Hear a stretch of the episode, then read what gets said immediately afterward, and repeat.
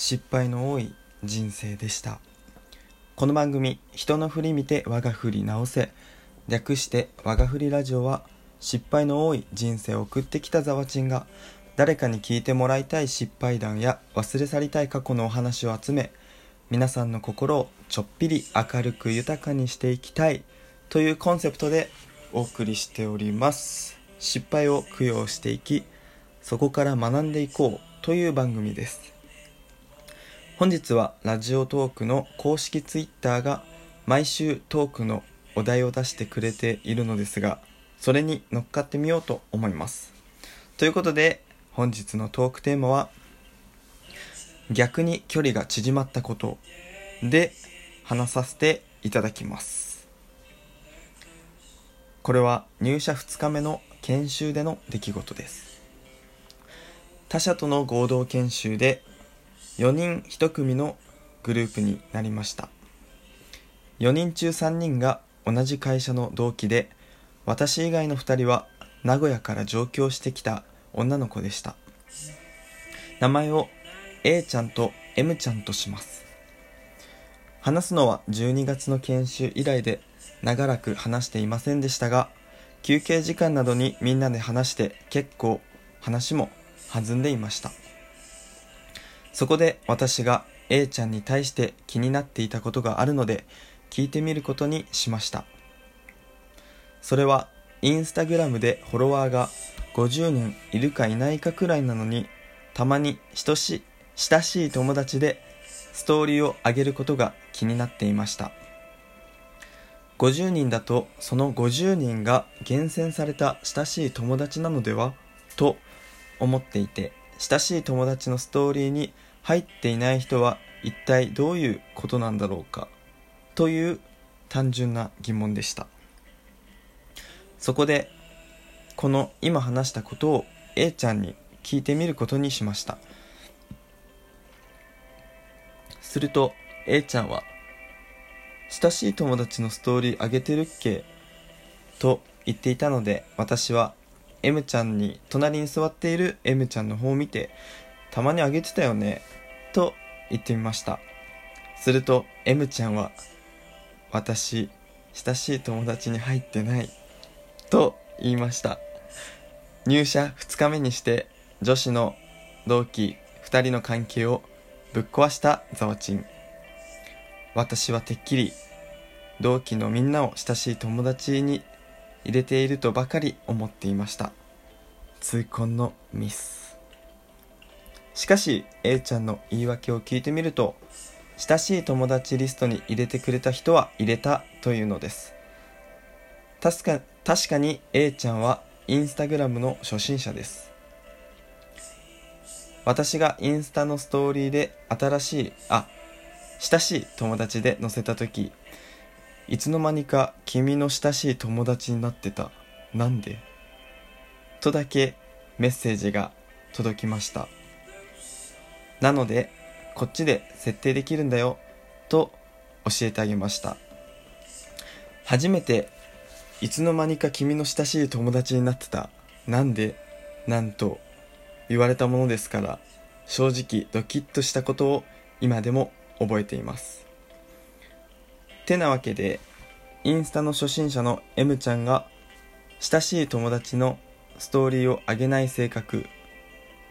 ということがそう功を奏して事なきを得ました。まあ、A ちゃんがインスタの初心者で、まあその、親しい友達のストーリーに上げてた人だけを入れてたみたいで、で、入ってなかった M ちゃんは、親しい友達のストーリーを上げていないということでね、まあ、こういうことが功を奏して、事なきを得ることができました。しかし、ここで私が、あれ？2人って仲悪いんじゃね？めっちゃ不仲説。のようにいじってみたらもうひどい仕打ちを受けました。A ちゃんからは君を親しい友達から外して M ちゃんを入れると言われレギュラー制なのか人数制限があるのか分かりませんがさっきのことを通告され2軍に落とされた次第でございます。まあこんな話をねネタにできている時点で普通に2人は仲が良かったのです。良かったです。でも私ざわちんがあの失言をしたことによって逆にさらに距離が縮まったのではと勝手に思っています。これはどうなのでしょうか。ただただ私がデリカシーのない発言をしたのでしょうか。まあこんなことはさておきこれからもめげずにいじっていきたいと思います。以上私の誰かに聞いてもらいたい失敗談でした。ということです。まだ入社2日目でなんかお互いどんな人なんだろうっていうね。牽制をしつつの状態だけどまさかの出現をしてしまったというね。まあでも普通に仲がいいみたいで本当に良かったです。まあでも今後これ同期だったからいいけど先輩とかにやっちゃったらマジでまずいと思うんで本当にこれを機にちょっと気をつけたいと思います。それでは今日はこの歌で供養して供養したいと思います。いきます。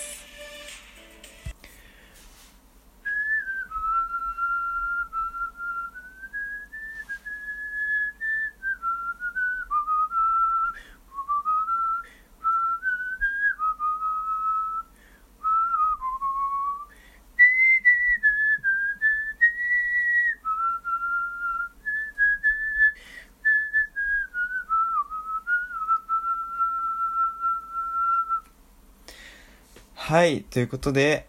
キロロの、キロロさんのベストフレンドでした。はい。この話のラベリングは仮ベストフレンドでいきたいと思います。はい、これからもまあ仲良くやっていきたいと思います。まあ本当に同期はそんなに人数はいないんですけど、まあいい同期と出会えたなって思ってます。まあ実際にまだ入社してから全然日数は経ってないんですけど研修内定者研修の時から会って懇親会とかもやってたりしてたのでまあどんな人かなっていうのは大体まあざっくりと理解しているつもりではあります。まあみんな個性がありながらどこか似ていると感じる部分もありますしまあ本当に人との出会いに関しては恵まれているなと思う今日この頃です。はい。まあ本当にこっからは余談なんですけど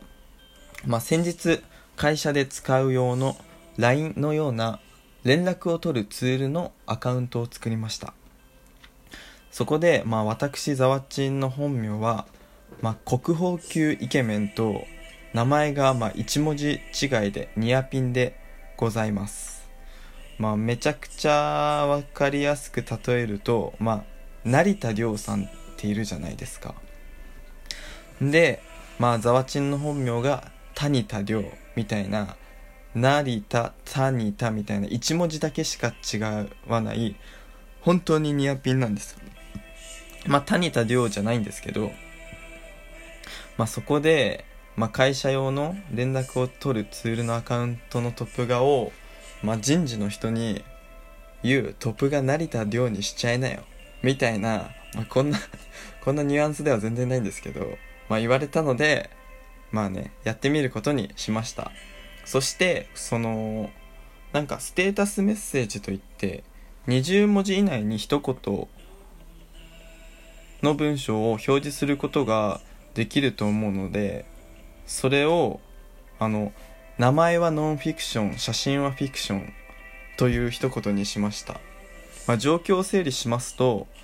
まあ、ザワチンの本名仮に谷田亮とします。谷田亮の左横に成田亮のトップが右に名前はノンフィクション写真はフィクションという表示になっている次第でございます。なんかこのキャッチコピーが個人的に結構気に入ってるんですけど名前はノンフィクション写真はフィクションっていうなんかリズム良くないですか？しかもあの20時以内の20時っていうぴったりで自分的には、まあ、かなり気に入っているんですがいかがでしょうか？変な新人来たなとか思われてるんですかね？